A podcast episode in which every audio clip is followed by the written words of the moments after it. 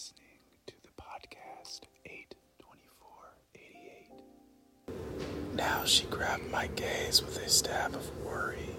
I pressed a finger over Bellinger's face, then over my mother's, until I was the only one left.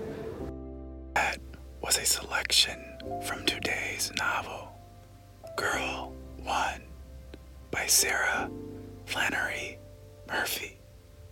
Page 8.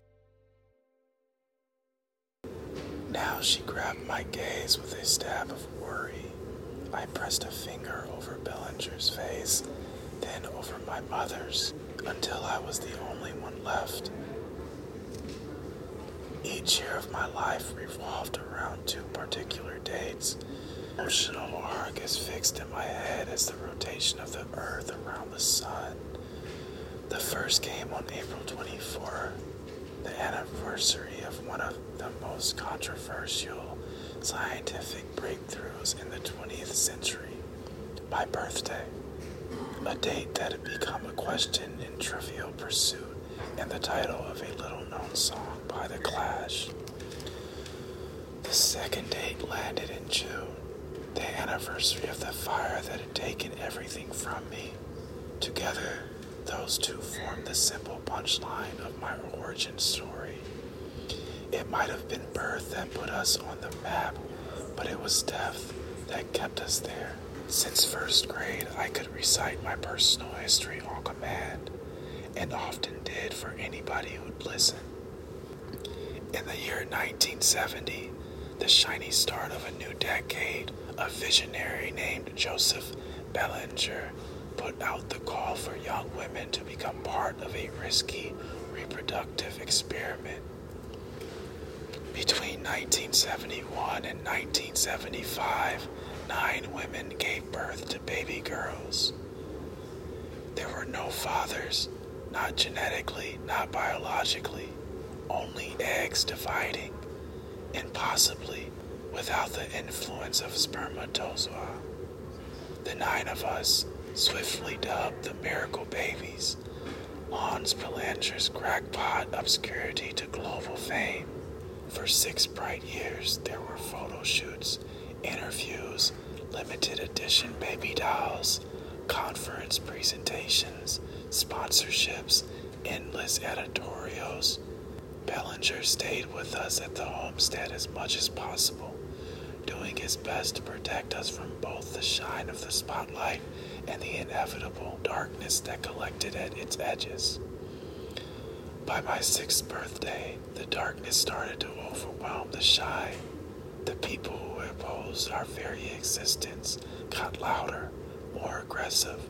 Our most prominent critic was a man named Ricky Peters, an ersatz preacher whose fame grew alongside ours. But Ricky wasn't the only one. Politicians publicly promised that if elected, they'd make parthenogenesis illegal.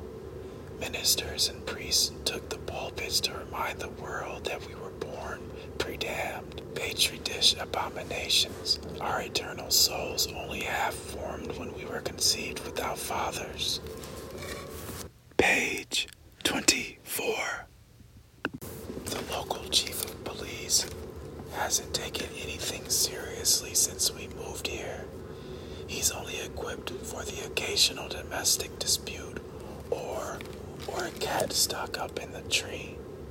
This is a way outside of his usual expertise. He nodded slowly. Do you have any enemies around town? I laughed, swift and bitter. Yeah, you can say that. There'd been graffiti, kids who'd follow me home yelling names at me freak, monster, devil baby, whatever. Someone once smashed a bunch of test tubes in front of our house on Halloween. But I don't think this was vandalism, I said. There's no V pattern. The geometry is all off. A fire will extend upwards from the point where it was set. I sketched this out with my hands, broad sweeps, but this fire doesn't have a pattern. It's like it started everywhere at once. Uneasy, I remembered that bird with its one singed wing. You know your fire patterns. A hobby of mine, I said, but the joke didn't have any energy behind it. Surrounded as we were by the pervasive smell of the smoke, the fire of 1977 felt too immediate.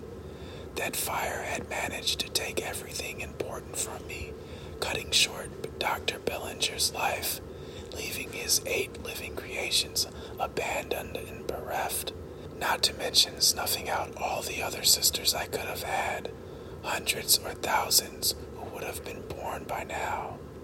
Instead, burned along with Bellinger's irreplaceable mind. I dropped onto the bottom step of the staircase and flipped through the notebook pages, faces and headlines skimming by. Death and scandal, scandal and loss and those notes that didn't make any sense. I spotted birds scribbled haphazardly in the margins, and my stomach lurched at the thought of the bird out on the lawn. Tom seemed distracted shifting his weight from foot to foot. He stood there with his camera clenched in both hands. You're pretty much the only person she's talked to for the past year, and even you don't know anything. I said, but then I trailed off. Through the kitchen window above the sink full of dirty dishes, I had a view of the street outside my house. Headlights. That car was back. The maroon sedan from earlier, driving by slowly. Hold on, Tom said. I'm not the only person.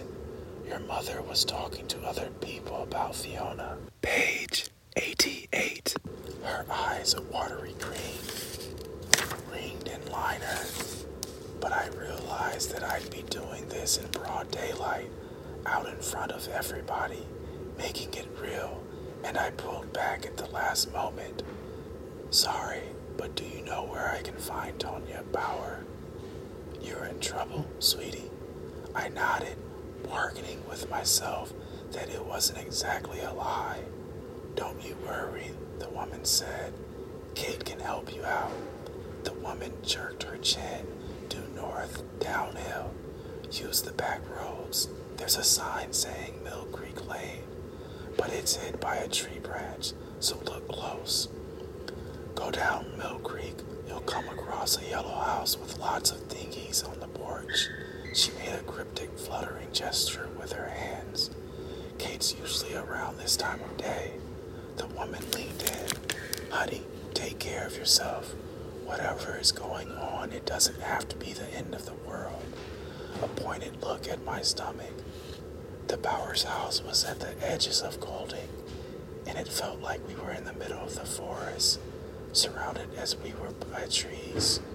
The yellow house had a dozen wind chimes dangling from the porch, a clattering flock of them. The windows were shadowed by a deep set porch. The land was profuse with wildflowers. A knock on the Bowers' front door, tense with anticipation, praying someone would answer. The day was stifled with humidity, but here the noise of the wind chimes was a texture in the air itself, a layer of coolness. No response. I tried again and again. Are we sure they're home? Tom asked. I stepped off the porch, avoiding a flower pot overrun with the tendrils of a climbing vine and walked around the side of the house. Flowers and weeds brushed against my shins. A fence surrounded the backyard, wooden slats taller than me, some knocked, crooked, or slumped into each other. I stopped for a second, listening. A faint thread of noise like a trapped insect. Can you wait here? I asked Tom. The gate in the fence was locked grabbing the top of the slats where the wood was sun warmed and weather softened. I hoisted myself up gracefully, scrabbling over the top and dropping down to the ground below. The end. Girl 1. Sara Flannery Murphy. Throughout the fight of literature, you will find a story that touches your soul. Please support the authors in this show by viewing the books on the website 82488.com. That's numbers 824, the word 80, and the number 8.com.